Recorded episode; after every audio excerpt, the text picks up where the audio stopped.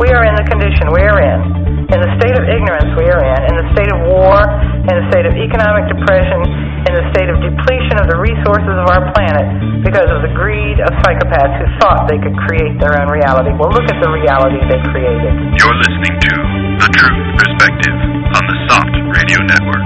The world for people who think.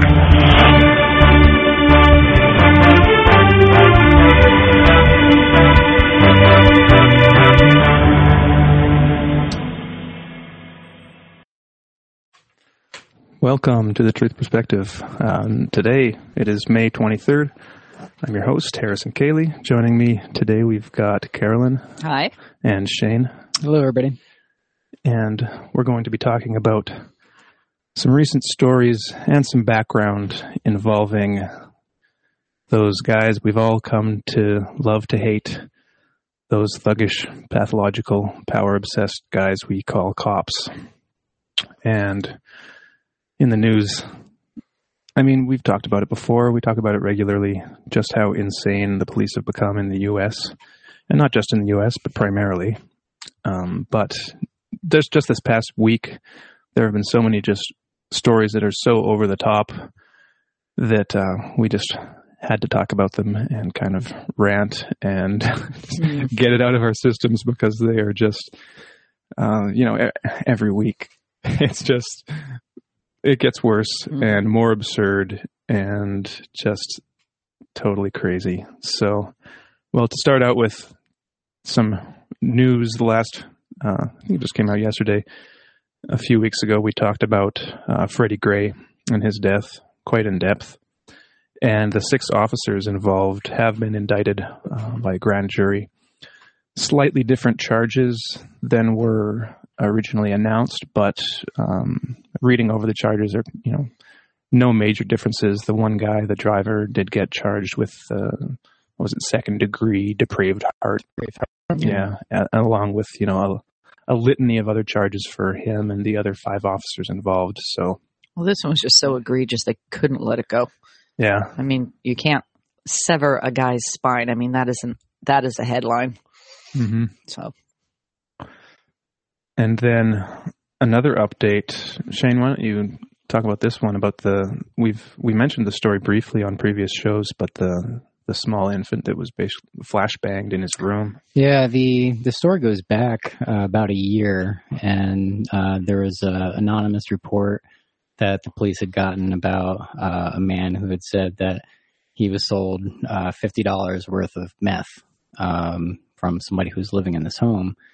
So they apparently, you know, had uh, some surveillance on on the home for a couple days, and uh, they went in with a no knock raid and uh, threw in a flash bomb or a flash grenade, uh, which landed in this 19 month old's uh, playpen, and you know really did some damage uh, to the infant. Uh, the 19 month old suffered you know really serious wounds. Had a, a hole in his chest, exposed his ribs, and burns to the face and chest. Um, so you know it was it was a pretty serious injury. and not only that, they had been warned there was a child in the room. Well, they, they said they said that yeah they, they didn't they said they didn't know and they Yeah. had no no knowing Mhm. um, but you know their their actions were you know just go going off of this report right? It's, it's it's it's pretty uh, outrageous. And so the family you know they they tried to uh, get compensation for you know, these medical bills that were just astronomical. And the county they came out and said you know there's no legal basis for for this. It would be illegal for us to pay.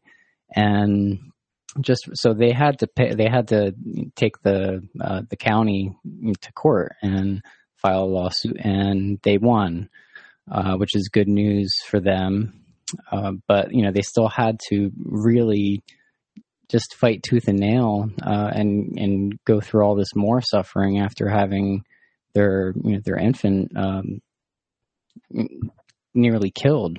Uh, so, um, And just to note that the the anonymous tip turned out to be bogus. Anyways, the the suspect wasn't even found at that location. Yeah, I think it was Right. two, There were two no- houses away. Yeah, no drugs in the house. Theoretically, supposedly, they had been surveilling the house for a week. Like they would have known there were kids Right. Exactly. going in and out of the house. Now, did you did you happen to get a clip of of the defense? No.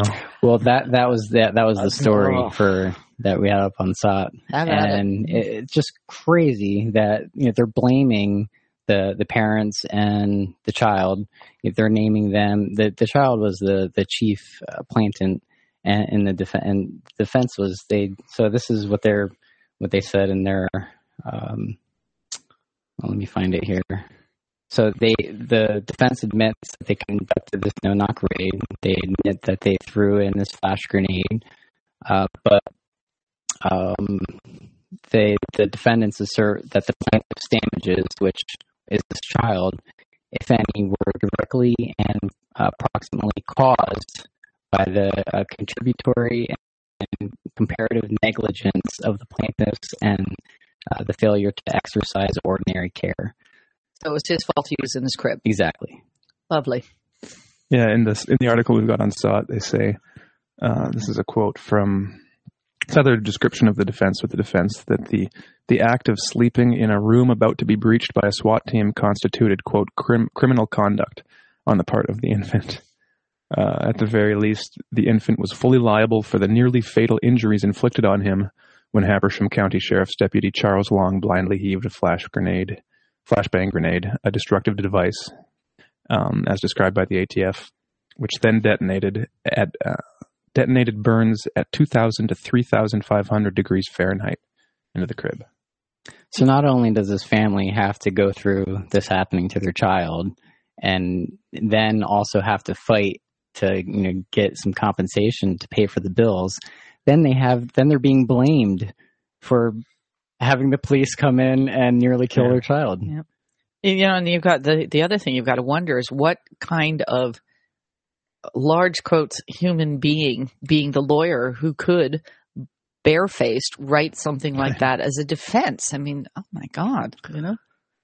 The, I think the law is a is a really silly thing. Was I I read a, a good book called Mirror in the Mirror.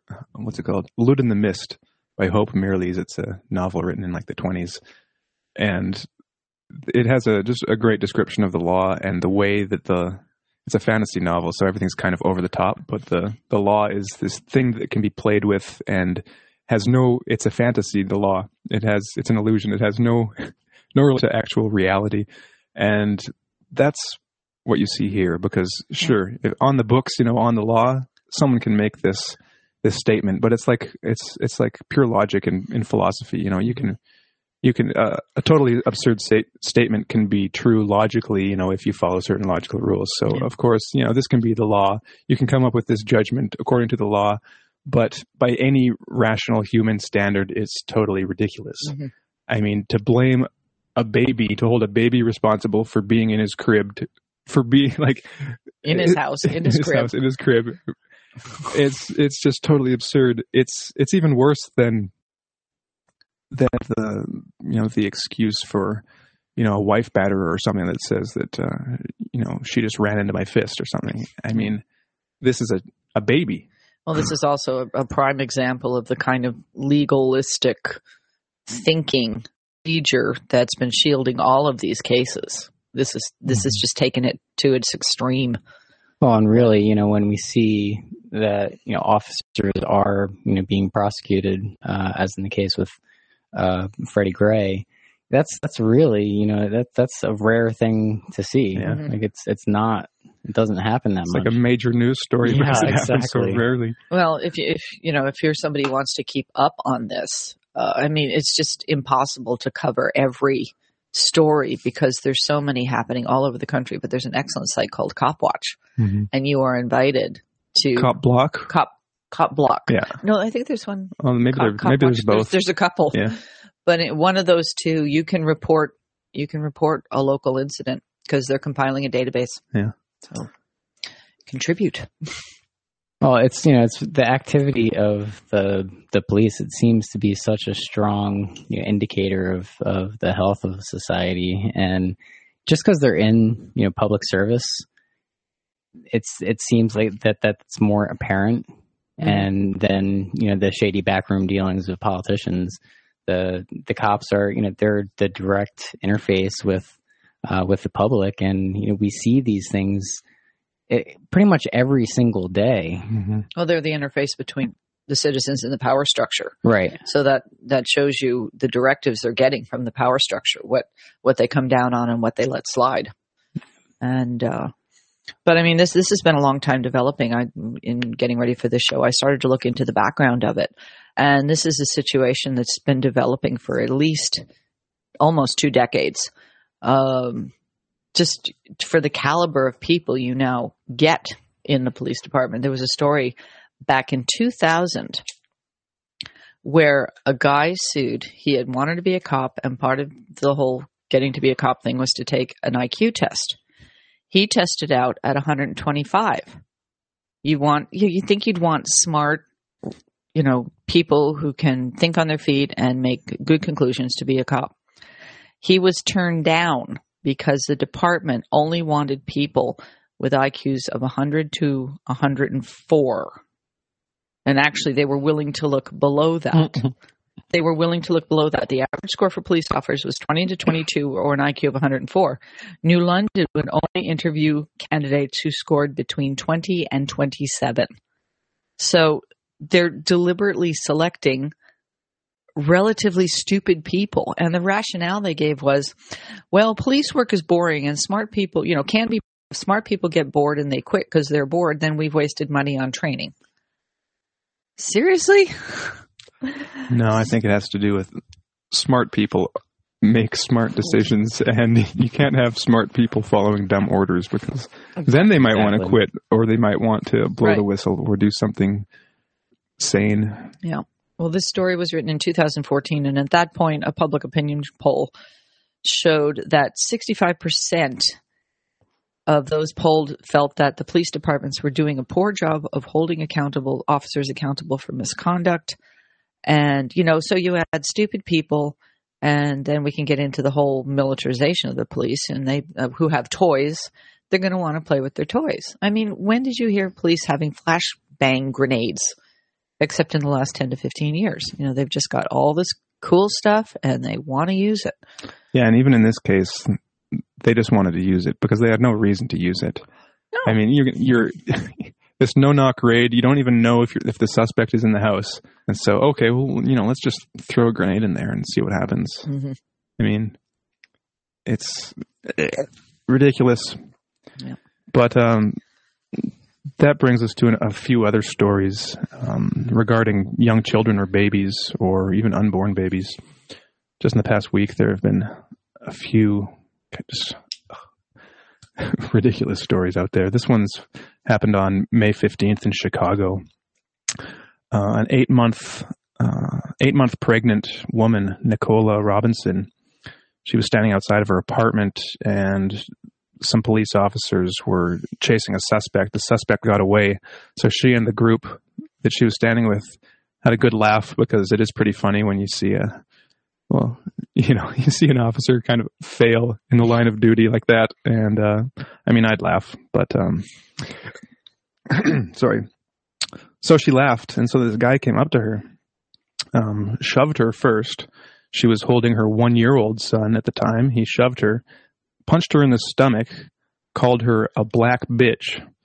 Um, she said, she quoted, after he punched me, he said, You black bitch, you better be glad I didn't hit you hard enough to make you lose your effing baby. So he knew that she was pregnant. Yeah, you could she was see eight months eight pregnant. months pregnant. There's a picture of her on the article. She's obviously pregnant. he could tell. And uh, the the the reporters, local reporters, interviewed her sister as well, and she said that the two officers who were with him were standing there, and they're looking like, "What are you doing?"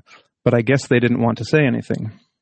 That's pretty normal. She pointed to the surveillance cameras then, um, and said.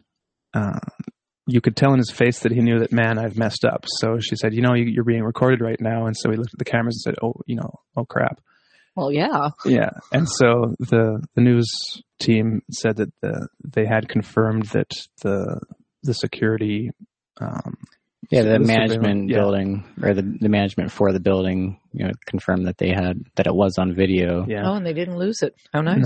No, yeah. So is he being charged? Well, it just happened, so I think Okay. they're investigating. You know, And it was also, uh, I think there was some evidence that she was in the hospital for you know five hours or so Yeah. getting checked out. yeah, Jeez. All because this guy had a bit, bit of an ego. yeah. Got It's bruised. crazy. Wow.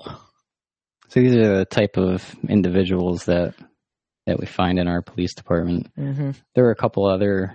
Uh, it seems like you know that they're kind of going off. Well, they're going off in everybody, um, but you know they must have some hatred towards just life in general. Because there was a there's a handful of stories with um, uh, just misdeeds towards mothers and uh, people who are pregnant. And there was one where there was a doctor. He had he was on his way uh, going to try to save this um, this this dying baby, and he had previously had you know a specific route that was given to him by the police. So he had that he- clearance. yeah, and he was allowed to he was allowed to speed to because he had these types of situations before, and you know, he was a specialist for it. But he got pulled over. You know, he tried to tell the cop what was going on and you know what he was trying to do, but you know it didn't matter. He he detained him anyway. Well, he had a Muslim name. I remember that And from the story. Is, well, his name is Doctor Bhagwan Bong, Oh, all right, Indian. Okay. and um, a brown person. yeah, the the so he'd received he was at home and he received a call from the Andalusia Regional Hospital about this baby who uh, had stopped breathing and turned blue. So this was an, an emergency situation. He was obviously the doctor that they needed to look at him, and so he left his house. And like Shane was saying, he was following this this course that the police had laid out for him in case of emergencies because it had happened before. And so they pulled him over. Well, the kicker is that they still they still charged him, and he could lose his license for six months, Mm-hmm. even after all this. And and and the baby did die too. Yeah. Like that's it's it's just it's just baffling how the just the inhumanity that that the the police have. It's it is kind of like going back to you know the structure of the law and legalistic um, thinking, and it's it's just an absence of any humanity. Well, I think I think it doesn't even get to the level of legalistic thinking. I think they just act. Uh, and I found some very interesting articles going back a long way about uh, our favorite psychopathic nation, Israel, has had a very large hand in training the police over the last 14 years. They make money at it, uh, even uh, to send groups of people over. Apparently, they're they're being trained in crowd control, which is another whole can of worms. But I think that that attitude that we see in in uh, in Israel's treatment of the Palestinians has been kind of inculcated into this us and them.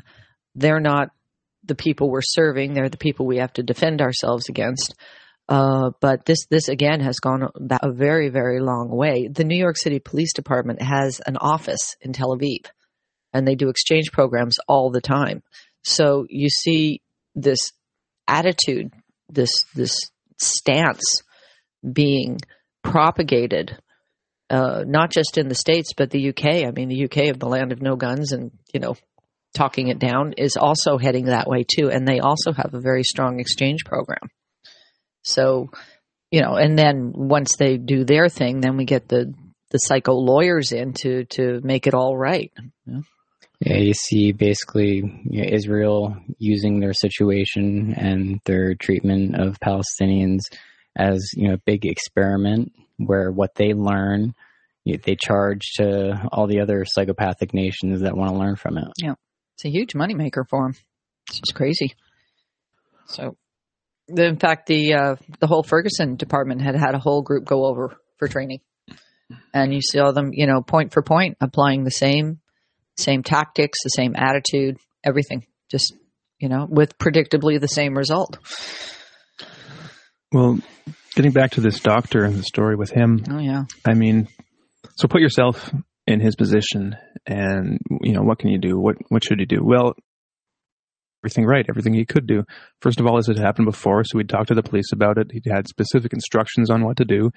He had even called 911 or 911, sorry, on while he was driving to inform them. Um, I mean, there's also the to go just off topic for a bit. There's um, this advice that you that I've heard oftentimes that you know when you're about to be pulled over by the cops, you can call 911 just first of all to you know confirm that what's going on and this person's a real police officer and that's well within your rights. And so this guy obviously had an, uh, an arrangement with the the police, and again a totally sane one because he's a doctor. He needs to get to the Mhm. to the hospital fast. I mean, he should be allowed to do so. He was given a protocol. And and yet he's pulled over. He's held for you know for 15 minutes.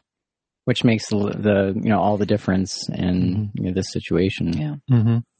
And he was on the phone while he was being like as he while he was pulled over with the hospital, trying to explain to them what's going on. And this idiot police officer, I mean, there's there's a case of, you know, I think this cop was probably below the 100 IQ level, but who knows? But just Maybe he was just mean. Yeah. No. And mean, Combination. yeah, mean, and on a power trip. And well, we'll get to another story about a similar, well, in certain ways, story about pulling people over. But there was another story from from last year. Uh, no, actually, it was just earlier this year. Uh, a couple, Ben and Rachel Conan, were pulled over for going 30 miles per hour over the speed limit. The reason they were going that fast is because um, the woman, Rachel, was in labor. She was about to give birth to her child. So they were going along speeding, and the so this cop was trying to pull them over and chasing them. And Rachel told her husband, "No, you know we can't be pulled over. Um, you know I need to get to the hospital. You know immediately. So so don't you know don't stop because any stop, you know, will not be good news." And so he kept driving. By the time they were forced to be pulled over. I don't know if it was before or at the hospital, but they were pulled over. And the oh, this is what happened. The cops had set up spikes on the road Oh no. to to stop the car. And so the so they ran over the spikes. The the car stopped, obviously, and then they were ordered out of the car at gunpoint. Mm. And so these this cops were holding them at gunpoint While she's in labor. while she's in labor. And um, so, I mean, in this case, just like the, the one with Dr. Bhagwan Bang, you'd think that at the first instant that the police realizes what's actually going on, that something different would happen because both cases are kind of understandable. Because first of all, you know, maybe this first cop with the doctor hadn't been informed. You know, he didn't have the information that who this guy was and what was going on. But the instant he received that information, you'd think he'd say, "Okay, you know, I'm sorry, sir. You know, get, you know, go on your way. I'll even escort you. Yeah. Mhm. You know, because this is important, and I screwed up." In this case, you see the woman who's giving birth. she's in labor. Well, maybe not giving birth, but in labor, about to give birth. Oh, you know, I'm so sorry. I now see why you did what you did. Here, get in my car. I'll drive you to the hospital. I'm sorry. I screwed up. Mhm. But you'll never hear those words coming out of like 99 plus percent of police officers. They never screw up. Mhm. It's always your fault. Well, that's how they're trained to see people. You know, it's it's the that the people are automatically the threat, and even when they're proved not to be, they still have the the procedural uh, things to go through, and and it's just completely lacking in any sense, any humanity. Um, very just very bizarre world that we live in. Yep. Another one. Lord. This is another one involving. We've got a couple more involving young children. This one goes in a slightly different direction. This was in Georgia, Screven County. Uh, Julie Scott Giles. She was arrested, put in ankle shackles, held for a short amount of time at the local jail because her son had six unexcused absences from school. Three of these, he actually did have a doctor's note, but he just neglected to turn it in or to show it. So, so this mother was taken to jail and shackled because her son had three unexcused absences at school. And this is a substitute teacher, and Mhm. you know, three for three unexcused absences, they they you know jail her and put her in yeah sh- shackles and like this just They said it was, oh, this is just normal procedure. Again, you know, if you have any common sense, this is standard procedure, but it's obviously bullshit, so we're not going to do it because, I mean, what are we going to shackle you for? Yeah. I mean, have, So did did the school call the police? I mean, then you Presumably. and you start Yeah. wondering, you know, how is the school thinking Yeah. about their student? Are the enemy too? yeah, they're little criminals, little potential criminals. Ah.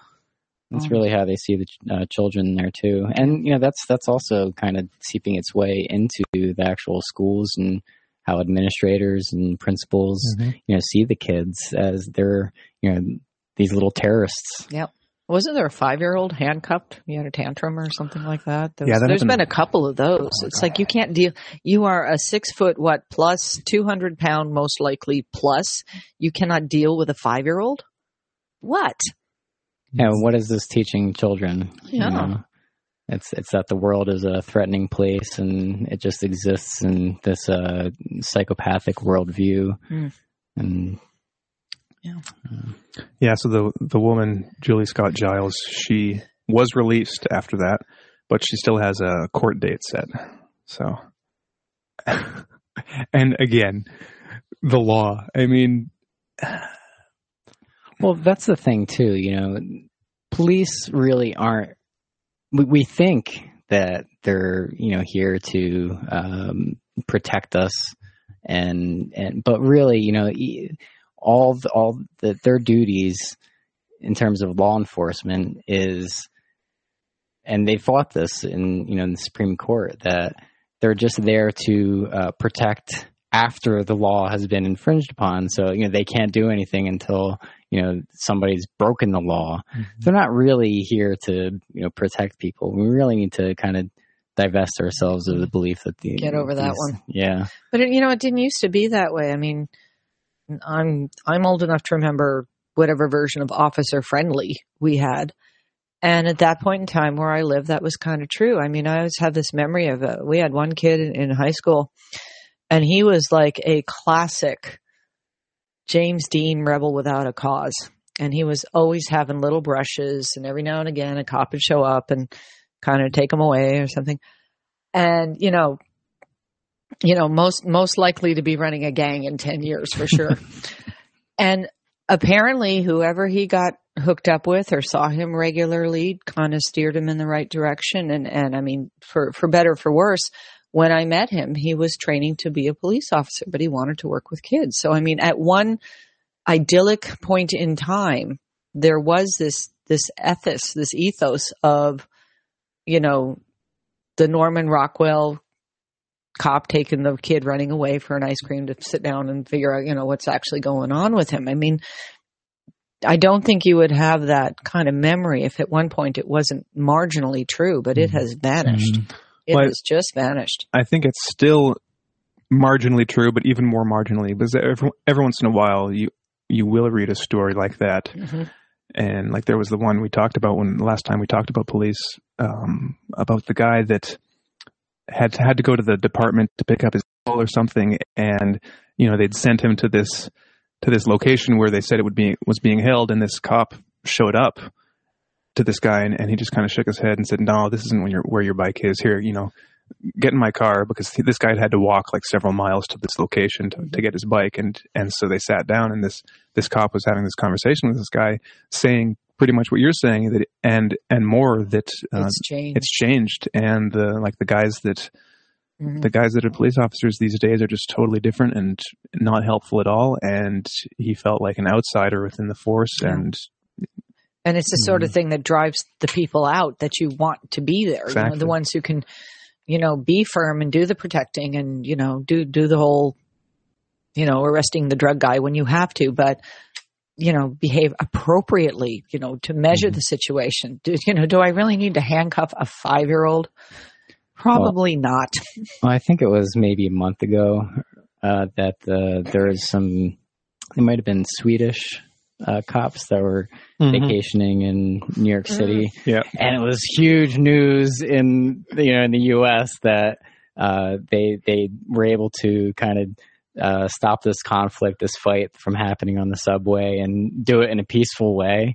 Huge news in the U.S. Yeah. You know, in Sweden, back in Sweden, they're like, "Oh yeah, that's kind of what Yeah. it's supposed to happen." Yeah, I was on the subway, and I don't know what oh yeah, the they, they were just talking them down. There was two guys ready to get into it, and they just kind of got them separated. And I think they were holding them on the on the yeah, ground of the the guy. and Just- uh, and they said something like because they're so these guys these are cops on vacation in the states and they're you know solving conflict and then they when the the American cops showed up they were just like okay we we uh, apprehended the suspects and we've been holding them and and uh, for you guys and no one got hurt and it was a pretty funny story actually So yeah, it- there are there are systems that you know I think that can be you know just, and it's and there are people who can be just and have a conscience and and act appropriately, but you know in the U.S. it's just that.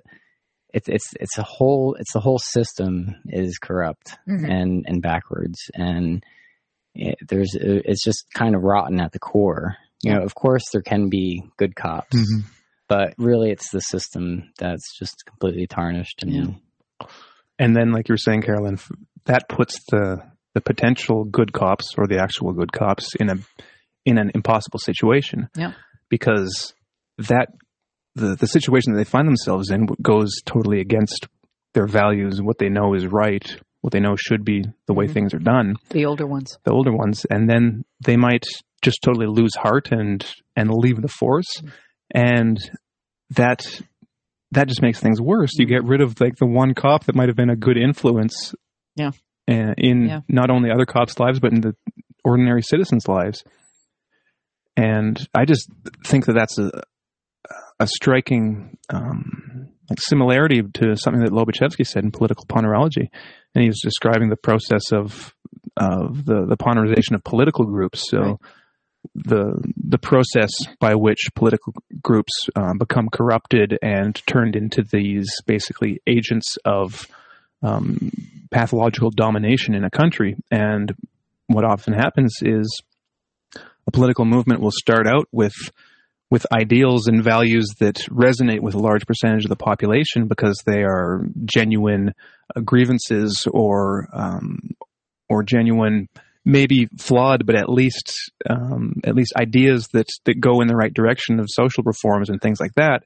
And so you've got a whole bunch of people that really believe in what's going on and believe in the change that that uh, might be coming. And as more pathologicals gain influence and dominance in these organizations, that becomes that language, those ideals just become words, um, the slogans to get people to to give you support while you're meanwhile moving in a totally different direction. Yep. And that over the months and over the years, that becomes clearer and clearer to the people in that organization, and that's where you get this split. So you get the guys in there, the the pathological thugs that just want power and they see what's really going on. They say okay yeah i'm i can be a part of this because i want what's coming Mhm. and you know i'm going to get it because i'm better than everyone else. And then you have the the group that sees what's happening and says well this is you know this isn't what i signed up for. This is totally going against what you know the true values of this organization or this party. The goals that we had. yeah and so then they end up leaving or they end up trying to do something and getting killed. Well, it's interesting that Lobaczewski specifically mentions that police officers, you know, Mhm. the the infection, you know, it's far it's far and wide reaching, and you know affects everybody right down to you know the, the police village officer. headman. yeah, the Yeah. village headman, and also that the dumbing down of it. That Mm-hmm. eventually, in order to, for a, a pathological structure to have domination, that it has to infest, and that's the word. It has to infest society from top to bottom, and since it does tend to select for the less intelligent, then that's almost the seeds of its own destruction. But there's a lot of mayhem along the way. and then you have the police officers specifically se- selecting yeah the dumbed down ones who are you know very well could be the most uh, uh, affected by you know this ponerization process. Oh yeah, and so it's it's it's like a st- self-stoking cycle. Interesting ab- about the law too. Uh, early on in polar- ponerology, um, Lobaczewski kind of had a little run at the the idea of that Western society, and correct me if I've got this Mhm. kind of funky, was an amalgamation of Christian values and Roman law, Yeah, And- Greek Greek ideas. Greek ideals, and but the Roman law, and there was a saying in Latin, and it translated at the law may be harsh, but it is the law, and that's kind of what we're seeing here. Dura lex sed lex. Okay, there you go. But when it comes down to it, they're not really even heeding the law. You know, they're Yeah. they're not Mhm. they're not. It doesn't apply to them. or they put the most twisted interpretation Right. on it, which is, you know, how you get a baby being, you know, blamed for being in the wrong place at the wrong time. So- because- So you ignore the law when it's not convenient, and then you you lose the, you use the law in the most absurd ways possible when it's Mhm. convenient. right. Exactly. Yeah. So, ponerization once again, just what you call it. Another story involving a child in Palm Beach County, Palm Beach County in Florida. This has been a story that's been going on for a while. It involves a Florida mother, Heather Hironimus, and she was jailed for a week recently after hiding out with her child, her son, for months after a protracted court fight to block the circumcision of her boy. And so father was fighting for getting the boy circumcised. He's four years, four years old. Which is pretty crazy in itself. Yeah. I mean, four years old. I mean, it's it's it's crazy at any age. Mhm. This this genital mutilation. That's that's what it is. And so she was held for a week. Um, and she, after which she did consent to the procedure.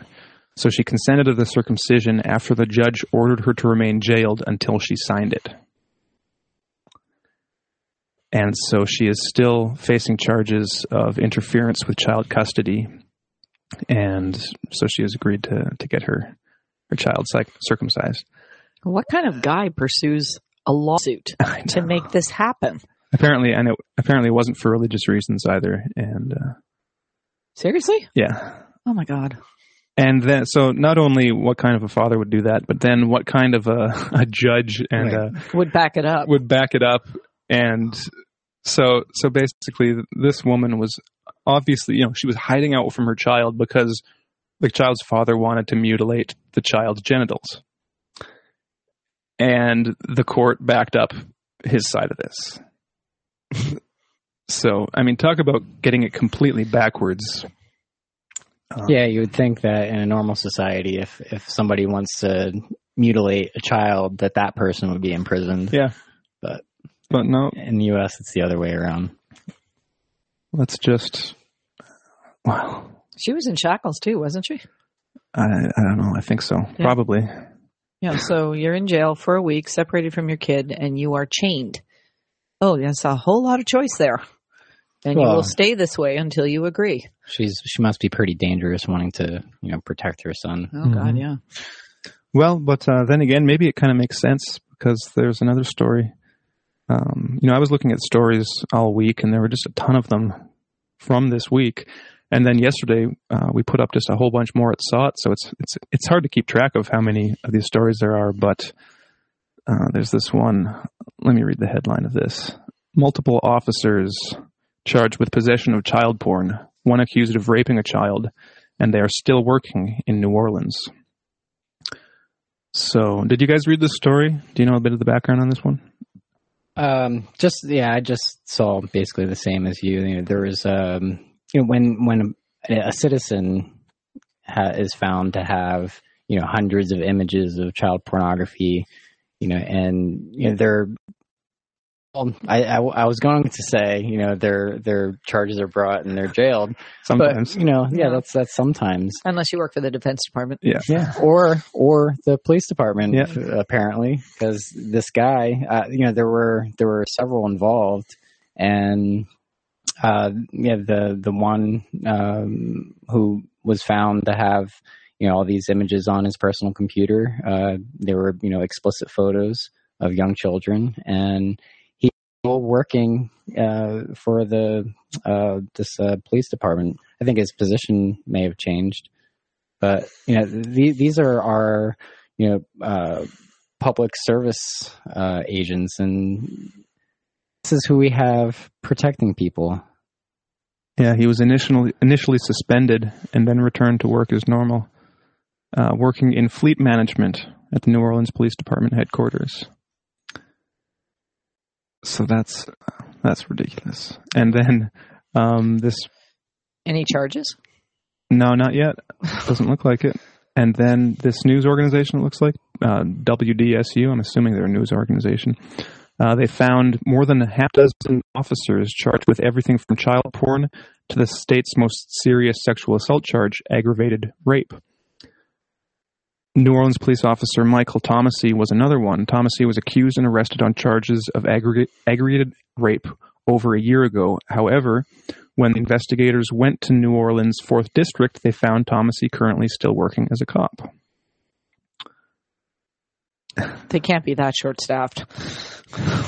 No, I mean that's just you know when the when they all get together for coffee or donuts during or after work.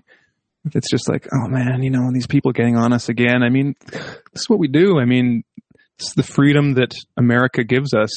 I mean, this is a free country, right? We should be free to to rape and and watch child pornography. I mean, and then it's just kind of a minor nuisance that people find out about it and then think it's a bad thing. But for these guys, I mean, it's just totally normal. So uh, you know, why should why should why should anyone care? Well, you wonder if this is frontline folk, how far up it goes that, you know, somebody has to sign off on them staying in their job.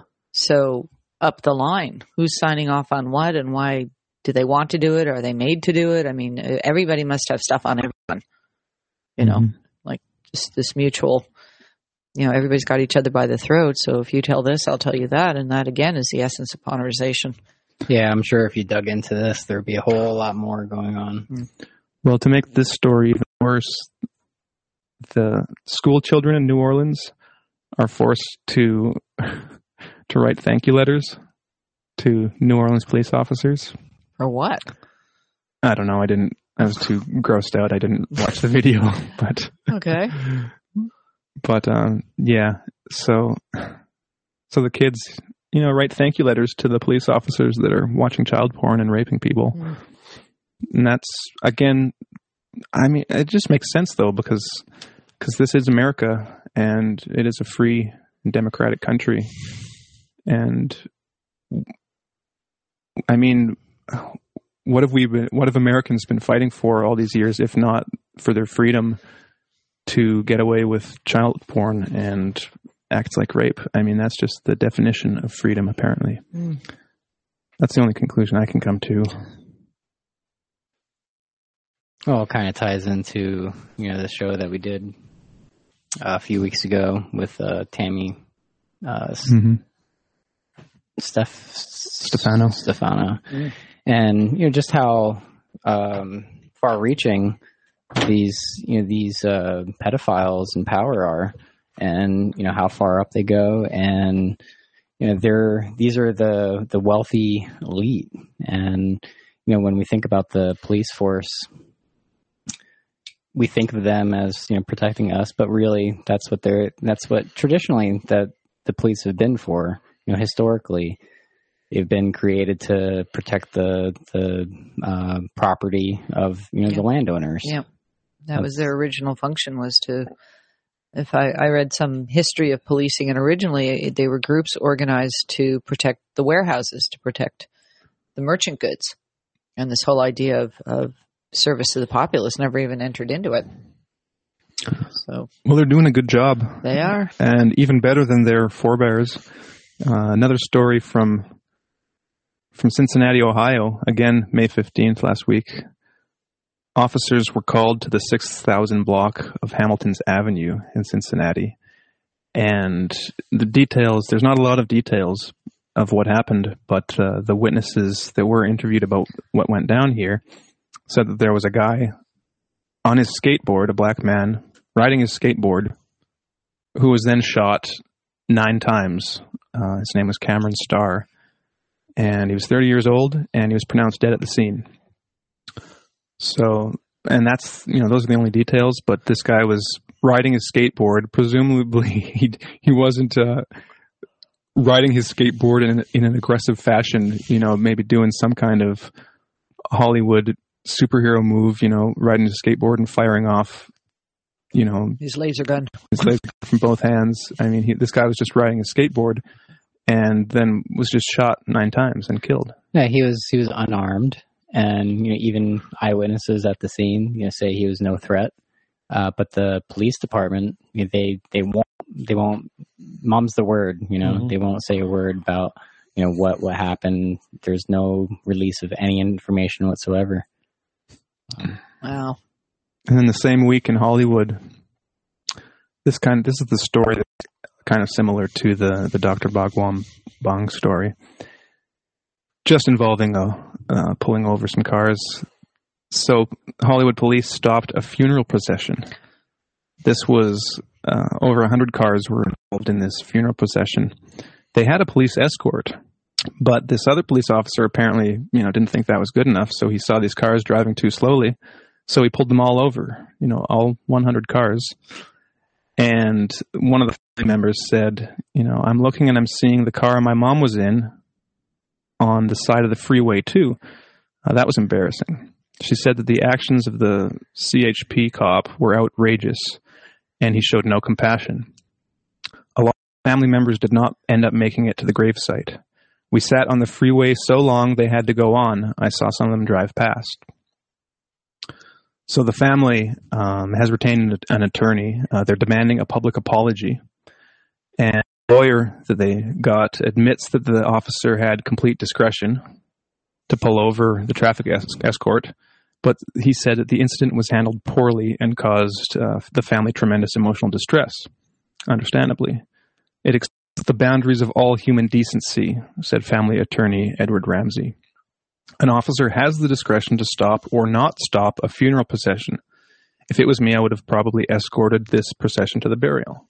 Well, it's insane when so so this funeral procession was going slow, and he pulled them over for going too slow. So Which is what- happens when when you pull over a hundred cars on the, on the freeway. Well, not only that, you said they had an escort. They had an escort. Where was the Yeah. escort? He was at the front of the line. Yeah, So he just went on. well, I don't He know just, if I mean, oh, I don't know if the details weren't clear. If he had, if some of the cars had, you know, had pulled ahead, had gotten through, and he just started, you know, halfway through the procession or something. Oh, Lord. But the the impression I got is that it was obvious that they had a, a police escort, and this guy just Mhm. thought, well, Yeah. you know, I'm going to have some fun today.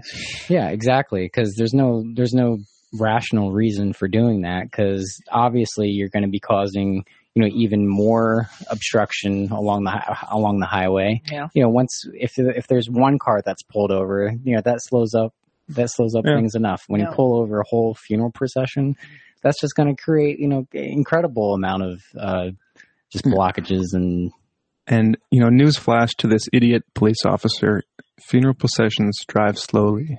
Yes. It's normal. It's what happens. Well, what we're seeing is kind of, uh, you know, all aspects of uh, human traditions. You know, like um, uh, funerals, where you know we can, you know, express some of our, you know, humanness, and uh, whether it's relating to that or uh, these, you know, uh, uh, a woman giving birth. You know, all these things about being human are are being attacked, basically. A doctor From- trying to save a baby's life. Exactly. Yeah. And the the woman, the pregnant woman who was punched. I mean, defending a what I consider a, an entrenched human right. You know, the right to laugh at a stupid police officer. I mean, Yeah. nonsense. It's just, it boils down to the exercise of power. Mm-hmm. I have power and I can use it and anywhere and wherever I feel like, Mm-hmm. whenever I feel like it. Yep. Well, it would be nice to say that this was purely a phenomenon that we see in the United States, but it's it's clearly not the case. Uh, we're we've there was a couple stories from Germany uh, this past uh, week as well. Germany, who just so happens to be a big American puppet. Yeah, exactly. So you know, you kind of see you know some some tie-in with uh, Western values, you know, infiltrating and uh, infecting the uh, the law enforcement there as well. So uh, the one story was that police shoot a German pensioner who refused to be admitted to a clinic. So here's this uh, 70 year old, 74 year old man, uh, and he ended up in a gun battle with officers. Um, well, they were trying to basically force him to get care, and he didn't want it. And he had uh, he had a legal firearm, and he said, you know, if you try to take me, I'm gonna I'm gonna come out shooting. And and he did, and they killed him. And you know, here's here what what is this rationale? You know that we're gonna you better let us take care of you, or we're gonna kill you. You better let let us help you. Otherwise, you'll be a threat to the public. Wow. Then the other story in Germany, unless you had more to say on that one, no. So, a recent story broke in Germany. Prosecutors in Hanover are looking into accusations that federal police are involved in torturing migrants and then documenting these acts of torture in uh, on their mobile in mobile phone photos, text messages. There were two incidents at a station in Lower Saxony, one of which included beating uh, beating the men and force feeding one with rotten pork, a forbidden food in Islam because these are Muslim migrants, and so pork is forbidden in Islam, um, even if it's fresh. And they forced uh, forced one of these, at least one of these men, to eat rotten pork. Now, when I read this, this just kind of rang a bell for me because uh, when you think back a couple thousand years to uh, the history of Judaism, because Jews don't eat pork either, and one of the one of the books um, included in some Bibles is are the book uh, books of Maccabees, and apparently what had happened back then. You know, it's hard to know because there's the you can't really rely on most, if any, biblical books for accurate history. But the at least in their legends and the, the stories that got passed down in like the 200 years before Christianity started, there was this big idea and this big um, kind of worldview for Jews at the time that first of all that the kind of the, the nations and foreign rulers were ruling over them and that was a bad thing and then God would come and there'd be a final war and and God would you know send in his angels to help them win the war. And what had started this or one of the things that had started this was exactly an, an incident like this of the foreigners the, the the foreign kings forcing certain Jews to eat pork. Mm-hmm. And this was just an outrage and it prompted this revolutionary fever for 200 years mm-hmm. Uh, to the point you know which led to the to the revolts in in, in Jerusalem and uh, so in 70 AD the burning of the tem- of the temple the storming of Jerusalem and then later on the Bar Kokhba revolt Yep. that's this is one of the one of the the the types of events that kind of that Jews at the time saw as as producing this, and it prompted this revolutionary uh, mindset and behavior.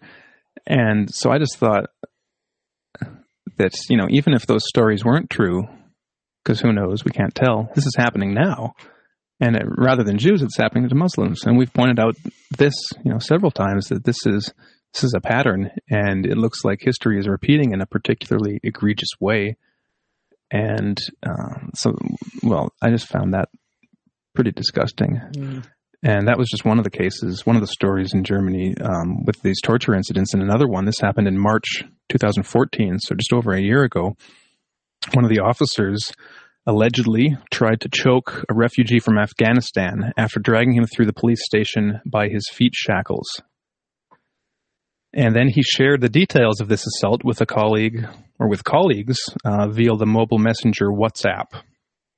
Um, so this is what he said, translated. I locked him, I knocked him away, an Afghan, with prohibited entry to Germany. I stuck my finger in his nose and he choked. It was funny. and I dragged him by the foot shackles through the station. It was great. He squealed like a pig. It was a gift from Allah. Charming. Charming. I mean, how how galling is it that you know these these people post these things, you know, social media and Like- and they're they're proud of them. yeah, Oh. yeah, and it kind of reminds me of the uh, that case in I think it was a uh, Steubenville. Steubenville is a there was a young young girl who was you know raped by uh, this community Mhm. uh, of you know these football players and Mm. and afterwards you know they were all on Twitter you know just gleefully uh, talking about it and Bragging. yeah Yeah. Um, There's almost this undercurrent of one-upmanship here. Mm-hmm. But you know, you, you kind of wonder what the larger pattern is because I mean, if, if you take the Maccabees, you know, true or not, as a, as a pattern, it's almost you know, almost herding the population into a- place where they'll have no other course but to fight back. Mm-hmm. You know, and and going all conspiratorial here is that on purpose?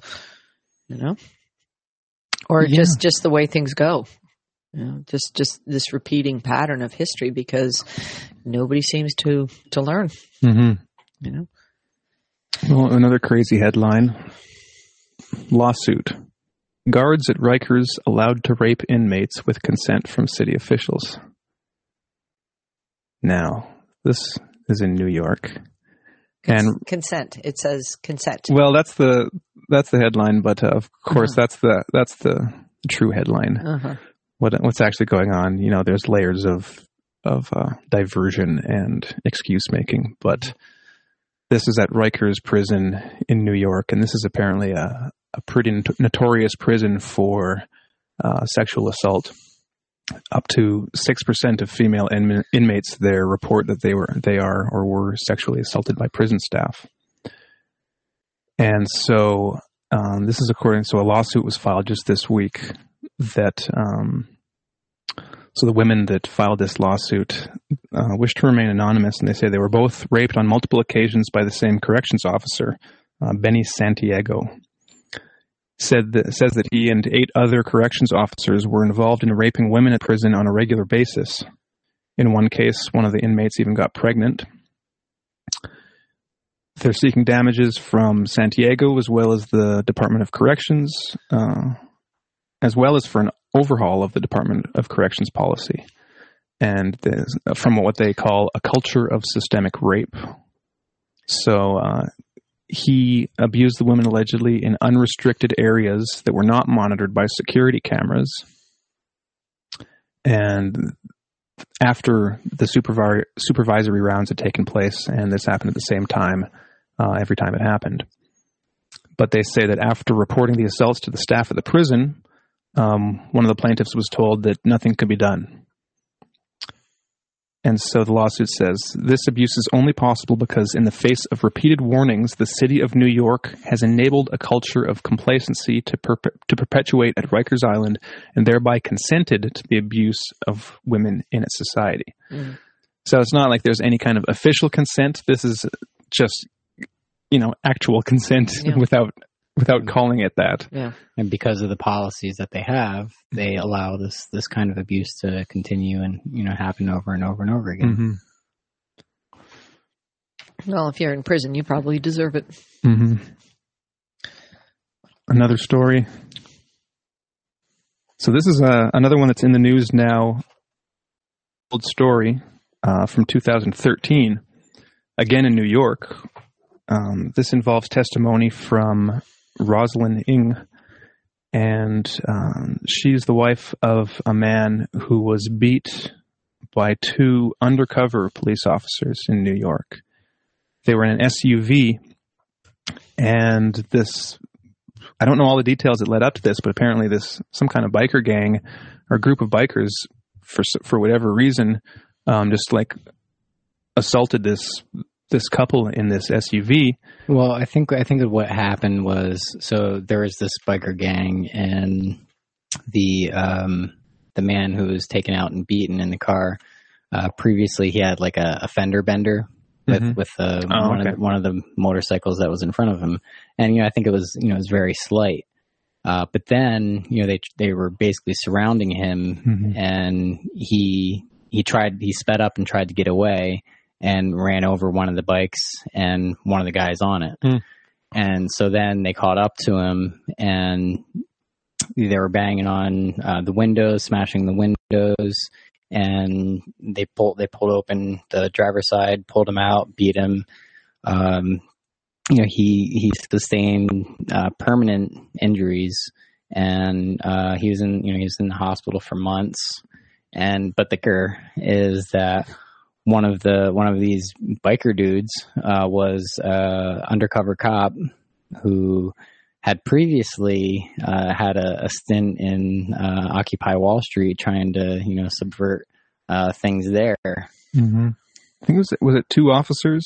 I think two of the guys were were undercover. Yeah, that that part wasn't wasn't clear to me. I, I, tried looking that up because they name they name the officer, and then there's also a co-defendant. Yeah, and um, so they so while this was happening, just to give more detail on the the actual assault. So the man's wife was in the car crying for help. They also had their infant child in the back seat, and so she is yelling out repeatedly uh, to the men, "What's you know they're they're stomping and kicking the guy," and she's yelling out, "You know I've got a, an infant in the back seat. Stop this!" And so what happened just recently is that video footage was released of this taking place. One of the bikers uh, was wearing a GoPro helmet, and so the footage from his camera has been released.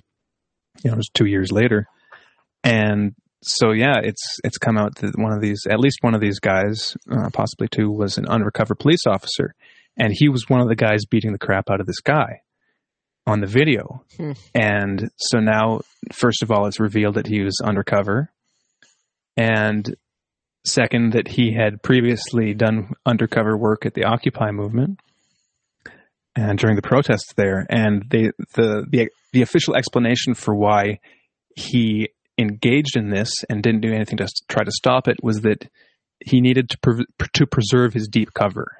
So this is one case where you know the police officer he's in a he's undercover, and so I guess he's got to just you know beat up uh, another civilian just in, in order to establish his his cover. So how many guys were standing? Why couldn't he have been standing around? Yeah, You know, at least. no, because Wow. because you see, He needs to really get into his his cover. yeah, That's because you know, guys, if you want if you want to go if you want to carry a gun around and have license to just beat people and kill people Mhm. you join the police force and if you want to just get an extra action then you go undercover Mhm. So i mean this guy was probably just doing what he wanted to do. Well, that that's kind of similar to there was a story in Hawaii with uh, so historically years ago, uh, officers were allowed to go into um, you know massage parlors slash um, prostitution uh, houses and and engage in sexual activity uh, and then arrest. Gathering evidence. yeah, and then uh, uh, the the sex worker, and but so eventually, you know, the the community was up in arms about that, so they passed some laws saying no, they couldn't they couldn't actually have sex with the prostitutes. They just had to have a exchange where uh, you know a, a certain amount was going to be paid for for services, and so since that's been passed, uh, these uh, cops have been going in and basically assaulting these workers by forcing them to to touch them and and so so now there's there's a a, a suit against uh, the these Hawaiian officers and or actually or I'm not sure if it's a countersuit where they're charging the prostitutes with sexual assault. yeah yeah that's what Yeah. it was they're charging this they're charging the prostitutes Lord. with sexual assault for things that they were forcing them to do Exactly. Did the word entrapment ever get mentioned anywhere along this? well entrapment is another one of those long held american freedoms for for police officers Yeah. the fbi i mean Yeah. we've It's so handy. again, just to to change topics slightly, you know, to the FBI, we've talked repeatedly about uh, terrorism in in the United States and how a huge percentage of every you know terrorist case in the past 15 years has been a result of FBI entrapment. So, what the FBI does is the FBI radicalizes a young Muslim youth and then sets up a, a terrorist operation, you know, builds some bombs, buys some weapons, gives these kids some money, and then arrests them for the terrorist attack that they were trying to create. Mm-hmm. So, I mean, that's just another American freedom. Right. But in all seriousness, I think that the FBI should, you know, every officer involved in any of these cases, they should be charged with uh, terror charges of terrorism Mhm. because they're the ones that radicalize these youths and they're the ones that plan these uh, terrorist And fund plots. it and they fund it. Yeah, so all the, these send all are the weapons. these are the real Muslim terrorists in the in the United States. I mean, they're the only visible ones, the only ones that we can find, Right. and they just happen to be working for the FBI. So I think that yeah, Muslim terrorism is a huge problem in the world, and some of the biggest perpetrators are in the FBI. So I think they should all be arrested and locked up. Well, you can see it on all levels of you know law enforcement, whether it's FBI or you know cops. These they're all these are this this is the source of uh, you know all this uh, terror and horror that's happening. Well, that that brings us to another story. This one in Chicago, involving uh, Homan Square, which we talked about last time we were talking about the police. So Homan Square is this kind of like uh, domestic black site Mhm. that the police use that just you know happens to resemble places like Abu Ghraib. And so this this story happened in October 2012. Involves a man named Angel Perez. He was targeted by police because they thought he might knew a, he might know a drug dealer, and so they wanted to involve this guy in a sting operation against this guy that this guy might know. And so Perez agreed to a meet with the police officers at a restaurant. So they meet at the restaurant where they cuff him and you know take him into custody and take him to Homan Square. There's footage of him taking him into the f- facility, taking him into uh, you know behind this closed door where they have And this um, is a place they can lose you without Yeah. paperwork for weeks on end if they want. Yeah, and so they, there's footage of him going in and going out. Now, what Perez says happens is that they shackled him, uh, they taunted him in this cell. There were a bunch of officers. Um, they threatened to go after his family, threatened to uh, to plant evidence on them to to get them, you know, arrested for bogus charges. This guy's father was uh, sick with cancer at the time, and then there's a video of of Perez, you know, recounting what what happened. He says that at one point they kind of had him on the floor, and they had his kind of his face pushed up against the the kind of seat where they the seat that's in the room, and the guy had pulled up his his his uh, his shirt and was just kind of gently stroking something that was that felt like cold metal on his back. And so Perez didn't know what it was, but thought it was a gun. And so then this cop just started saying, "Well, you can watch the, you can search for the article and, and watch watch the video to hear the things he, he was saying."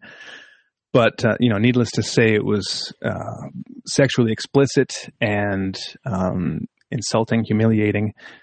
And then the, you know, after after this game that this cop was playing with him, he inserted whatever this object was into this guy's anus. And so at this point, Perez freaked out and he was like, you know, he just lost control of himself. He couldn't talk. He was moving around because he'd just been violated extremely. And at that point, you know, after the threats, after this rape, he finally he agreed to it. He said, "Okay, you know, I'll I'll be part of the sting operation."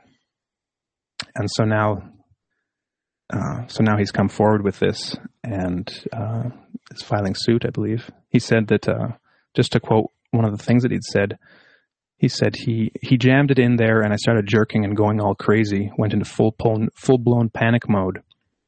The damage it caused, it pretty much swole up my rear my rear end like a bal- like a baboon's butt. That's how he described it. And so yeah, he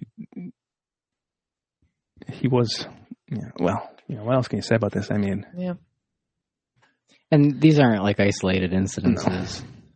There's a just a about a month ago. Uh, there's another story of uh, the Chile uh, chief police, chief of police in Chicago, who um, had been he had like a organized and you know systematic uh, uh, plan to torture uh, these men as as they came in to get confessions, and he's using uh, electric electric use electrocuting them and uh, torturing them in all sorts of ways. And so you know this, this isn't just a thing that's you know happens every once in a while. You know, we're seeing more and more. A bad apple. Yeah, exactly. And like this guy, Angel Perez, he didn't even do anything. The cops thought he might know a drug dealer, so they wanted to get him to be an informant and, and, and engage in this sting operation. So they take him to this black site in Chicago, torture him. I mean, I don't even know what to say about that. It's Well, it's just what's been being done overseas mhm. for two decades now is finally coming home. It's finally coming home. Well, apparently, according to David Cruikshank, he is a Connecticut police officer and the CEO of the Law Enforcement Research Group. He had this to say recently. Um, officers are complaining that anti cop sentiments are killing their morale. So I'm just going to read some of the things that, that he had to say. This is from a Fox News story. They interviewed this guy. Police throughout the police throughout the nation say they fear a growing anti-cop sentiment, driven by a handful of radical of racially charged incidents, and making their jobs more dangerous is making their jobs more dangerous on the streets, where the number of officers killed in the line of duty is rising sharply. Oh, no mention of the number of people killed by the police rising sharply. It's like 400 in 2015. Yeah. High profile cases involving police and black suspects from Missouri to Baltimore have prompted intense criticism of law enforcement from not only activists in the media but even the White House, leaving law enforcement agent or law enforcement officers alienated and angry, say cop advocates. And the protests, rioting, and federal investigations come even as the job of keeping Americans safe has become more dangerous. uh, okay, I think we can just laugh at that and move on. so Cruikshank said that uh, Cruikshank and other law enforcement advocates worry that what they see as an anti-cop climate is killing morale in police departments of every size. Now, you would think that that might be cause to you know question why. Yeah. Why, why is there this anti-cop sentiment? Yeah, you know, maybe it has Odd something to do. Question. Might be worth asking. It's demoralizing to read about the misguided anti-cop gibberish spewing from those who take their freedoms for granted. No irony there. Uh, Lord. uh, okay, yeah. It's this this uh, ability to to kind of bifurcate your mind and and shut out half of the reality of you know action consequence is is breathtaking actually. Yeah, I mean, I mean, well, you got to feel for all those cops. I mean, it's got to, you know, it's got to hurt, you know, on a deep emotional level, level that everyone hates you for being, you know, corrupt, violent, Murderous. murderous, um, you know, rapists Mm, who look at child porn and, Yeah. you know, assault children, and I mean, it's it's got to hurt. That's that's tough. It's a tough life when you when you know people don't like you for being a total jerk. Well, it, it's kind of it, you know this relates a lot to just the uh, things that you see about the anti-American sentiment, and you know uh, they hate us for our freedoms, you know, type thing, and you know just uh, how uh, entrenched that is, and you know. I isn't this a reason to maybe reflect on you know where society's at and you know what our role is in in all this and uh, you don't you don't really see you know any of those questions uh, being posed, Yeah. which is really really bizarre. Mm-hmm. I mean, how about something more basic like, no, I hate you because you destroyed my house. Yeah, You know, that's pretty much it. You know, or my livelihood or my child. Just uh, you know, there's there's actually some real reasons we hate you.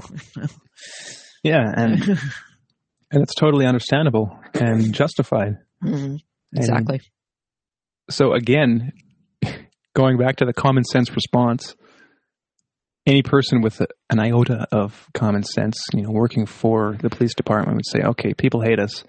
Why, you know, might they hate us? Mm-hmm. Well, okay, I think I've got a few ideas.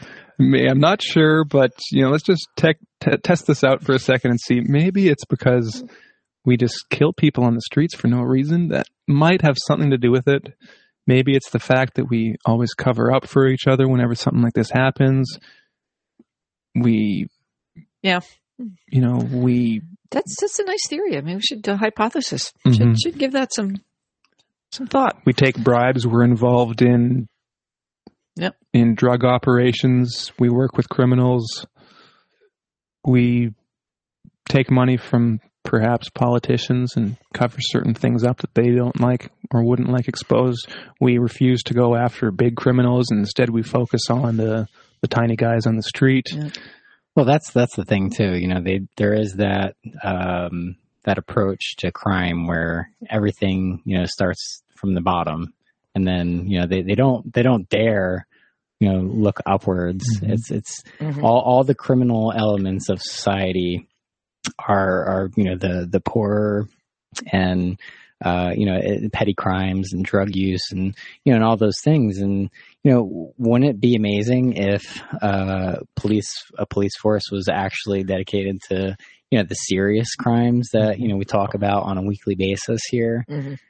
But you know there there's there's really no institution that really does that or no incentive to either right mm-hmm. i mean that you know it's much easier you know some guy skateboarding down a road than to indict a judge or a mm-hmm. senator. Mm-hmm. You know, it's just you know the, you you'll never make it stick. I mean, so maybe you can make a case for the tiny percentage of cops who would like to do something like that, who know it should be done and know that it will never happen, just because the there's no will there and and and the whole system is so intertwinedly corrupt that even if you do kick at one part of the beast, it's mm-hmm. it's not going to affect the whole thing. You know, just just need mm-hmm. to tear the tear the whole thing down and start over. not even sure that would work. well, I've got one more cop story.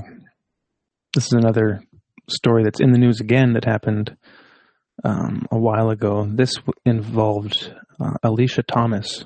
She was kicked to death by an LAPD cop. And so this officer is now on trial. He kicked her to death and was recorded on a dash cam saying, I'm not going to quote it all. Um, he uses a, a, word to refer to uh, female genitalia. He says, I'm going to punch you in your blank. These words, uh, the officer was Mary O'Callaghan, and she they, she said these to, to Thomas when she was handcuffed and her legs were restrained. So the video, there was a video released. It clearly shows Thomas getting punched in the throat as well as kicked in the groin over and over by all, Officer O'Callaghan. So the video surfaced uh, nearly three years ago. And um, so Thomas is seen with a nylon restraint saying, I can't, over and over. The video showed O'Callaghan raise her boot and strike Thomas, whose body shook in response. A few minutes later, Thomas's eyes closed and her head fell backward. Uh, the recording was then shut off.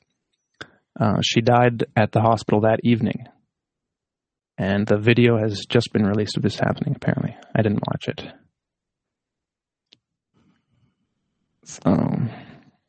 You know, the, the awful thing is, too, is you can have these videos and they still get off. Yeah. I mean, it's that's that's the part that that just boggles is you can have the you know the whole argument for body cams is that'll keep everybody honest and keep keep the interactions thing and it's it's like they don't care cuz like like they know it's not going to make a difference. Mm-hmm. You can be mm-hmm. caught yeah. red-handed if you will and you'll still get off like ah. Mm. Well, this is just part of a wider it's one symptom of a wider disease in mm-hmm. American society, as we've said a few times on the show so far today. There's another story that doesn't have anything to do with the police, but I think it is uh, analogous. It fits into the same worldview and mindset. This is about an Ohio teacher who was recently fired for public humiliation after scolding a student bullying another ch- uh, child or other children. So this happened in Glen Oak Elementary School. Um, to and the the woman involved was uh, last name was Lamire. She was a teacher, so she there was this kid um, in her class that was blowing mucus on other children, swearing, pushing around other kids, and so she'd asked the class, and she'd told this student in the class, she said, "Do you realize how your words and actions are hurting your friends?" According to Lamire, those are the words that uh, that got her into into trouble. So the board, uh, the board of the school, basically um, terminated her contract uh, without pay, or uh, she was le- she was suspended without pay pending final termination of her contract. And so at the meeting, uh, you know, there was just outrage from several people who were supporting her, uh, but the, vo- the, board voted this. And uh, so, according to the the board, she had uh, basically so she humiliated this kid. Um, she had asked him why to other students to say why the why this bully was annoying and had no friends. They said that she said um, no, they, they said that she had missed deadlines and had poor conditions. So these were all that she was being fired. Uh, and then she she has come out saying, no, this is all because of that one sentence that I said. Do you realize how your words and actions are hurting your friends? So this woman, this teacher, is being fired for calling out a school bully in front of his classmates. And so they're even her supporters are saying, oh, she didn't shame this child. Well, you know, we talked about shame Mm-hmm. in a previous episode. This kid should have been shamed Absolutely. because his his beha- his behaviors were totally irresponsible and cruel and not conducive to any kind of uh, you know Like civil society. civil society. Like it's just That's that's the real use of shame. I mean, when it's properly used, is is to, you know, it can be misused absolutely, Mhm. but that is that human human emotion that lets you know that you have done wrong. Yeah, to know, say, and- hey, you're being a jerk. being Yeah. a jerk and and if you want to be part of this social group you can't behave that way Mhm. Yeah. and you know properly used it, i mean we all remember being you know our moms or whoever shaming us for something that was legitimate we were being a jerk we were Mhm. being a little horror and you know but I think that that whole thing, then you know, the flip side of that would be the whole self-esteem movement. It's like, oh my Mhm. God, Yeah. we've damaged this child's self-esteem.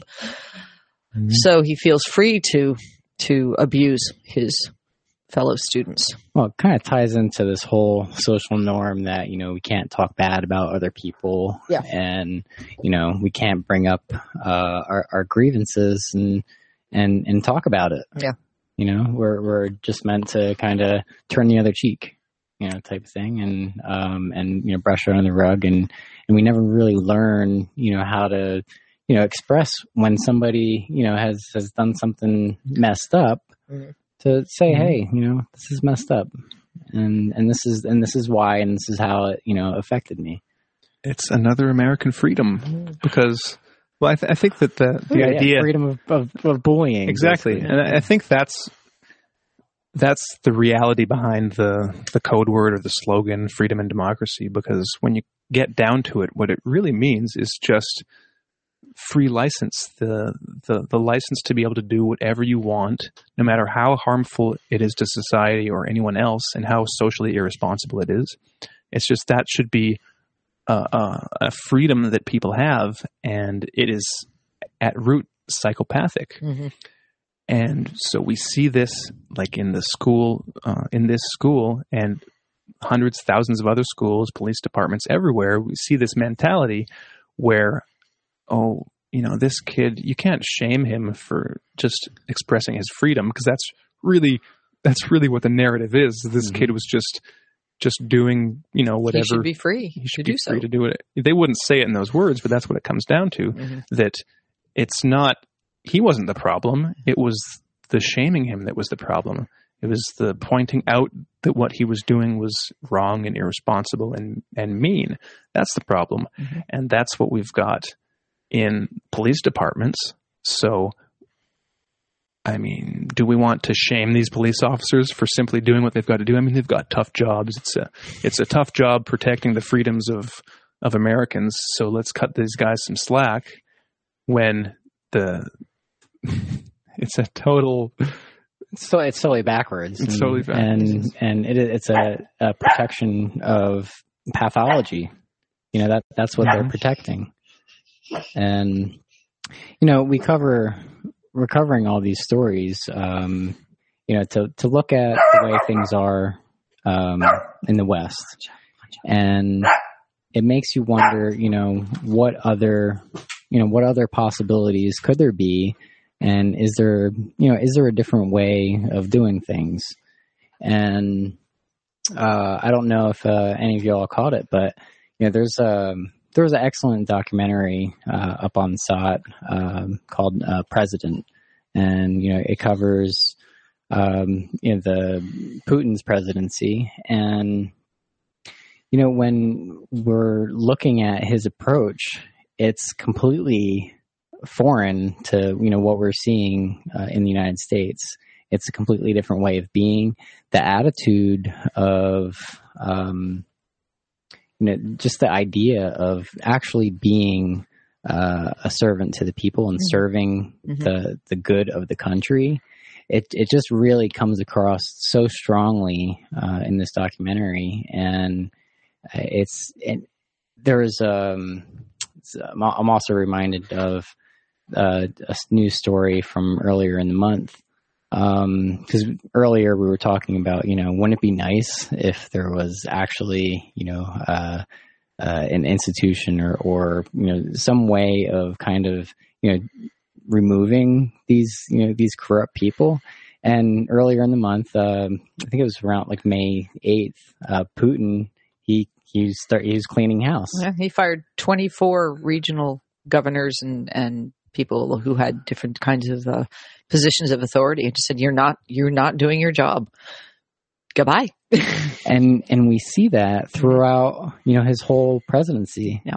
and you know he he's doing this routinely time and time again he's like cleaning out all the um i don't know if he uh, has a specific knowledge of pathology but he certainly shows that you know he he understands what it is at the core and and, effects- he but removes that's, it That's not democratic. yeah Oh my yeah, goodness. yeah, he's he's uh, he's against the freedom of, uh, of predators, and you know he's removing them. And uh, it was interesting when he first came into power. You know, just how much he was doing that, and it wasn't just in uh, his uh, his own you know inner circle, but it was throughout it was throughout all of Russia. Well, I, I think he's had to take that gradually. Um, the the thing that I've found most amazing, uh, if anybody you know gets on the science page, we have the entire documentary. It's in eight parts. It is well worth to watch. But the thing that was so amazing is that I, by this virtue of this service and his ability to communicate this idea of service, he's kind of turning around this whole society that was just sinking into because of the oligarchs and it was breaking up into regions and it was basically if you don't get yours you're not going to get. And that was that was the oligarch mindset you know just filtering down right down to to the basic level of society where where you know even even in some of the regions 40 to 60% of the econ of the economy was actually black market. And he's gradually just through this consistency of action through this this consistency of communication backed up by action that he's bringing the idea that to be a Russian citizen is to serve, is to contribute to this greater good, is that my good is your good, is your neighbor's good, is, uh, and it's amazing to watch. There's there's such a, a a hope now, and you know you hear about oh you know there's all these people and they're still real unhappy with Putin and blah blah blah, and I think it's the people who know that they're going to lose out, which is a really small minority. Mhm. yeah, but they're very loud. They're loud. They've but, got some money to make themselves a little loud. That's right. But but that this this spirit seems to be slowly infusing into the society. And I mean, when it really takes hold, look out. They are, it's, it'll be brilliant. Well, there's one clip. Uh, it's become become kind of famous, I think, on the interwebs, and they include it in the documentary. And it's the one where there was it was during the financial crisis of 2008, I think, and there was this one factory. I don't know exactly what the actual business they were in was, but they were, needless to say, mismanaging poorly, uh, weren't paying them, weren't paying them, Right. And so Putin flew in and he gathered all these guys into this office and You ran around like Call- cockroaches when you heard I was coming. yeah, He shamed them. he called them out He shamed them. got this one guy to to stand up. He's like, okay, you know, now come here and sign this paper. This paper basically saying all the things he's going to start doing, and uh, and He was the only one who he says he was Yeah. reading down the page. I don't see your signature. You, Yeah. We should have Skype. You know, come up here and sign this. yeah. So he got him up there. He he forced him to stand up, come over, sign the document, and the guy had made off with his pen. So he said, "Okay, give me my pen back." that was the funniest part.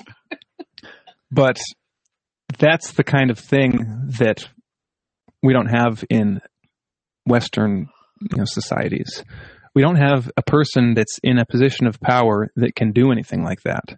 And if there is a person in that position, they're part of the problem because they just go along with it and think it's a great thing. And in this documentary, Putin and the you know the people they interview had talked about this and said that when Putin first came into power, he didn't have that power, and he kind of had to to achieve it, and it, it was a long a Yeah. long struggle because, like you were saying, Carolyn, like the, there was um, the, like the regions pretty much governed themselves. They weren't very fragmented. There wasn't a lot of cooperation or working together or just communication between all these different levels of, of authority. And now it's gotten to the point where, yeah, if someone's misbehaving and if someone isn't doing their social uh, duty and their, their duty as a public servant, they can be fired for not doing that. Mhm. We don't have that. And one of the Yeah. things that Putin had said to this guy that didn't sign the, the document, he says, Where's your sense of social responsibility? Where is it? Mhm. And who do we have saying that to these police officers with any real authority? Right. We don't have anyone, There's no consequences. and there's no consequences. There are no Exactly. Instead, instead, they're you know even rewarded. Mhm. You know, Well, it it did take time, and I think Putin was very intelligent in that he he very quietly gathered people around him who feel the same way, and and that kind of was a multiplier of his his view and his vision for Russian society was to gather people who could multiply this influence through society but also you know to be able to do something to be seen effectively. I mean eh, within this document there's a wonderful sequence where early on uh, when he was just coming to power and trying to figure out you know how he was going to make this all work but he because he says right at the front i didn't have all the power but there was a, a situation in siberia poor region far away not much on anybody's minds but uh, the heat had been off for months for whoever was managing the the municipal areas there had totally screwed up or had stolen all the money. Who knows? The heat had been off. The hospitals were cold. You know, little babushkas are freezing in their apartments. And he took a look at this and, and said, "This is absurd." And so, at an extreme cost, uh, one of the commentators said, in, in terms of efficiency and and money, this this was completely stupid to do. Filled up a bunch of, of transport planes with with radiators Like iron radiators. iron radiators. I mean, God, just the weight. Flew them to Siberia, and at the same time, in, in another place not that far away, were ships full of coal that had been sold out of the country. And he just looked at this and said, "What are you doing? This is crazy." So he canceled the contract. You know, you know. This is where you know I'm sure somebody got mad and tried to sue, canceled the contract and shipped all that out where it was needed. I mean, this is mm-hmm. somebody who said, "This is the legalisticness of this is wrong. People are freezing and freezing to death. So, you know, let's do what's right. This idea of what's right is is is seems to be alien in the states. Just mm-hmm. absolutely, it's it's vanished as a concept. and and that you know the the resources and even the efforts of people like in the west you know don't really belong to the people they belong to the elite Right. and putin does not believe that and you know his actions demonstrated that you know he believes that the resources belong to the people and that's exactly what he did with the the coal you know and and what he's done with the the all the oil too you Yep. know he's used that to grow his country and and for it to be something to you know really be proud of the the transformation in in Russia I mean it's it's a gigantic place. And you know I can't I can't it's hard to wrap my mind you know just around all the different parts and just how how he's been able to build all those parts back up. Yeah. Well, I think i if you have that vision and you can communicate it to the right people, and and and get the problem people out of the way, I I think it almost bubbles up naturally.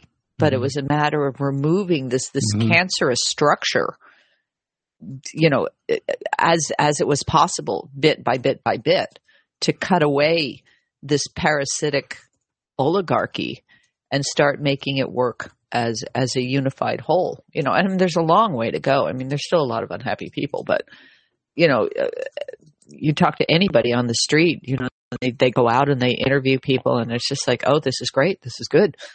You know, things aren't perfect, but they're so much better, and they have hope.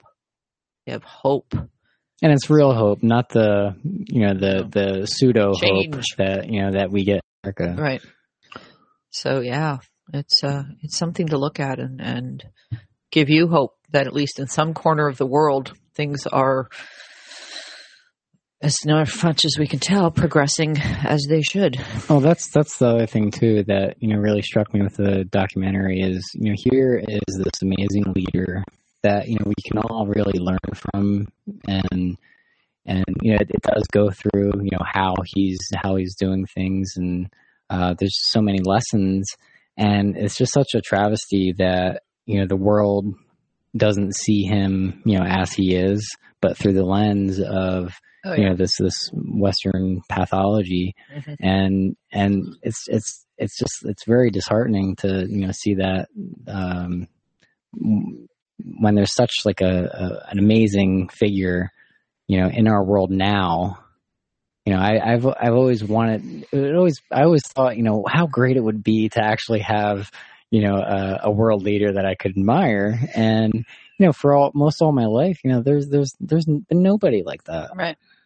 Well, it's kind of ironic in uh, in Ponerology, Lobaczewski speaks of the, the pathologically infected country and and kind of the communication between normal countries, how the people the normal people in a pathological country look longingly towards where they see the normalcy and at the same time it calls out the pathologicals within a normal country who want to go mm-hmm. and at the time he wrote it, of course, he was writing of the Soviet Union and all the issues they had there. And of course, they were looking to the states, and it's it's just beyond ironic that here it is. Anybody who's thinking in the states is looking at Russia, going, "Oh my God, I wish I could move there. These, you know, this is this is how it should be." and all the pathologicals in Russia are being like, we need to strengthen our ties with the states. We need our we need our freedom to to, to rape the Russian economy. That's right. Oh God.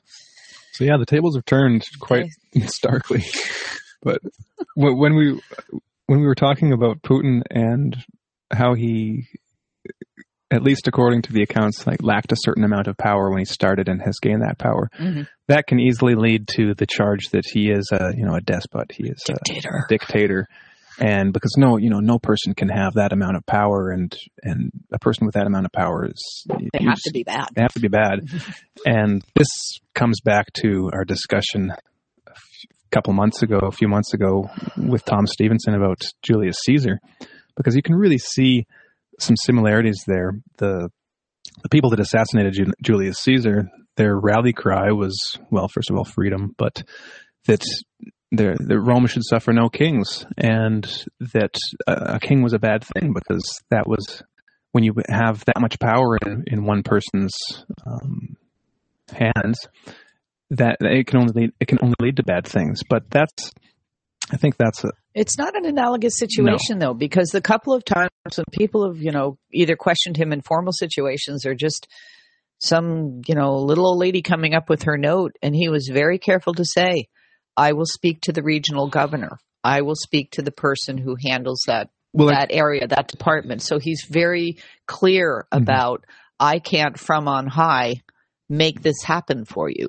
And and I think that's that's doubly good because it gives credit and respect Mhm. deserved or not. I mean, maybe you hope that if you give that credit and respect, the person in the region will live up to that.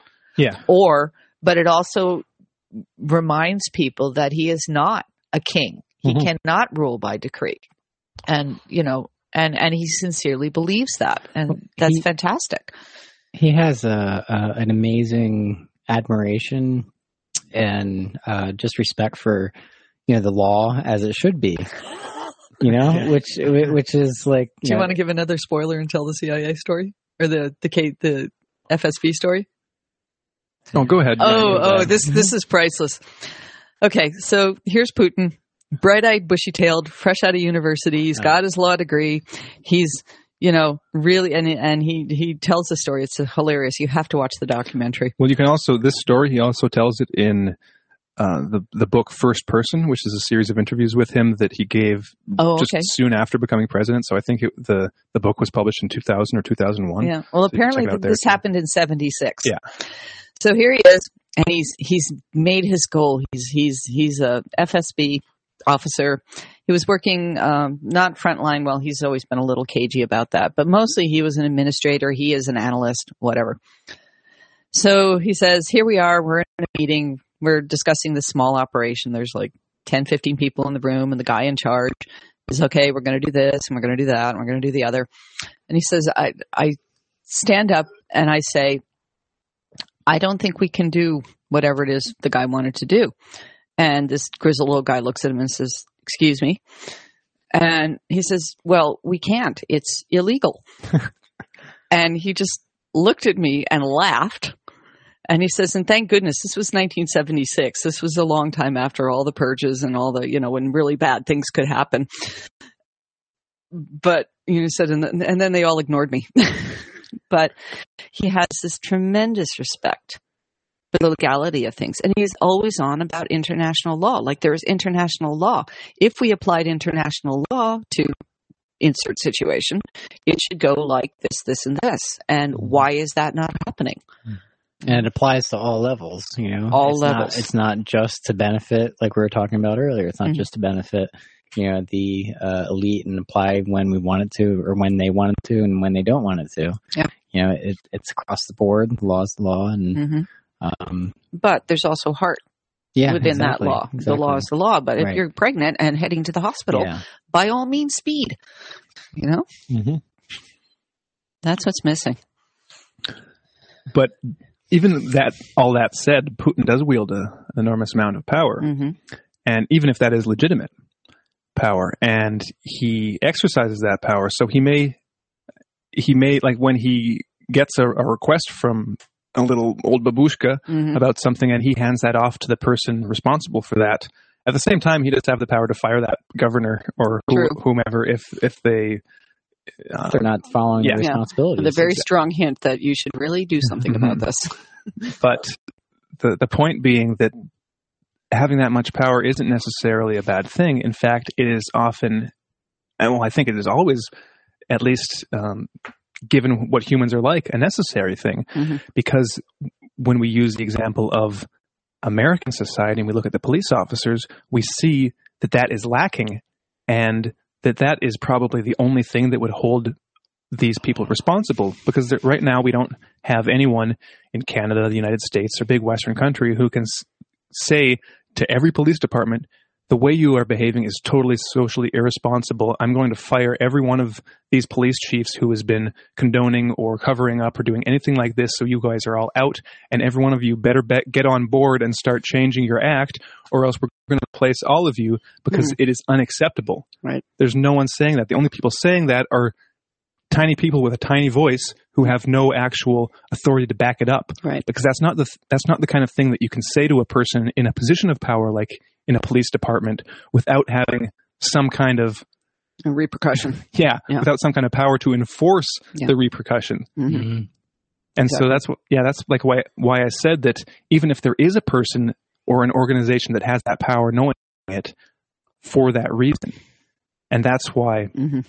That's what I think leads to a legitimate criticism of power in the sense that when people are in positions of power like that, it is very easy if that person is a psychopath to take that in a t- in a totally wrong direction, which is the direction that we have been seeing it go in in the West in Yeah. general. Mhm. When you have someone like Putin who actually has integrity, personal integrity, and who is in that position of power, then he can act as that that pole, that um, that kind of force at the top that people will have to align with Mhm.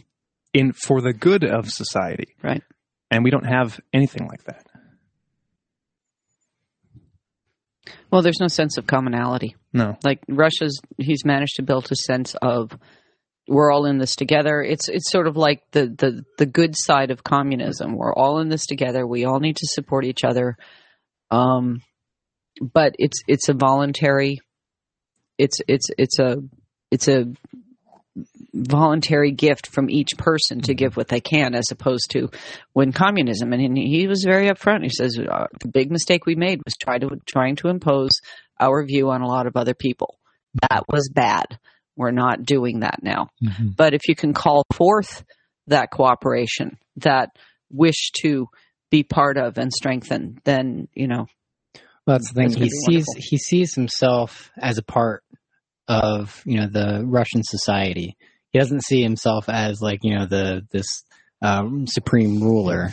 You know he's he's uh, being of service as best he can. You know uh, you know working you know eighteen hour days for you know for the Russian people Mhm. and um yeah there just the whole his whole perspective on being you know being a part of society Mhm. rather than ruling over it that's a it, just a very uh, fresh view from from what we see And here. and seeing his position as one of service. yeah yes, And there's a good quote in the documentary. I can't remember who the who it was that said it. One of the the church leaders, the Orthodox church leaders, who'd said that for a man like Putin, power is the the is cross. a cross is a cross to bear, Yeah. Not something to be sought. hmm And he says that's the person you want as your leader. hmm for whom power is a burden and something serious and must be handled with care. You know, I mean, he didn't say all that, but he just said power was a cross. And even even in, in another quote in the, in the interview, he said, um, in his mind, the touchstone of a leader, a true leader, is one who can imagine themselves not leading hmm that he said, and he, he was sitting in the middle of the Kremlin, this amazing, storied palace with so much history, and it's it's stunning. He says, you know, I, I live here now, but I could very easily tomorrow go back to an apartment hmm and be equally happy. You know, Yeah. and the test of a leader is who can do that, who could walk out of that position and be the same person they were when they left. hmm well i do think putin's a pretty you know unique individual and you know makes you wonder.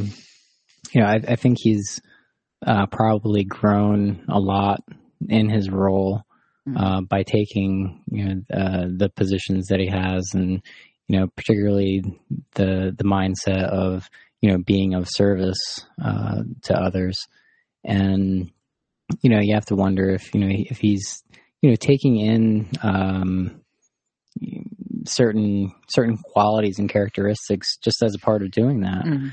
and um, yeah, it's, it's it's it's just certainly not. You, you don't you don't see that same fire and that same energy, um, you know, in, in in the West. Yeah. And I have to give props to the Russians and even just the people that made this documentary because it seems like, uh, well, first of all, my personal opinion, my the way I see what's going on is that Putin actually is this guy. Like he does have this sense of responsibility. It's not just an image. But if you look at it from the perspective of um, of the image makers and the people that um, present the image of the president or Putin to Russia and the world, I think they're doing they're doing the best job possible in that situation in the sense that the image that they're presenting is of uh, a person. Well, first of all, a person that should be emulated in other people's lives. So one that does have social responsibility, one that that self-sacrifices, that does things for the good of others, and that works nonstop for that. That is that does have personal integrity. That doesn't stand for uh, for corruption. It stands up against corruption. That works for the people.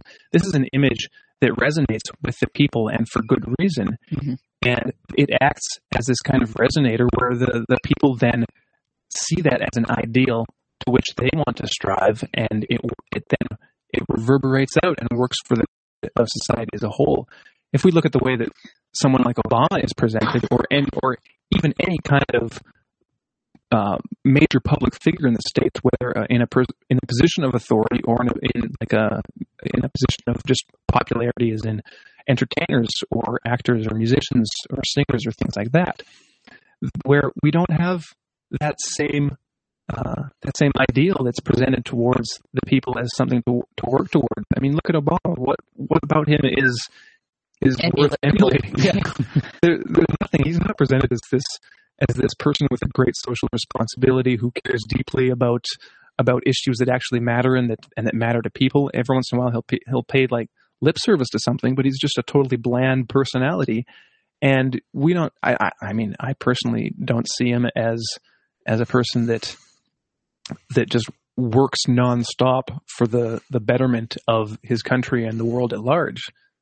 I mean, that it's impossible given mm-hmm. given what first of all just the kind of person he is and second the part of system that he's involved in that is just totally hypocritical, double standards that has raped the entire world and continues to rape it.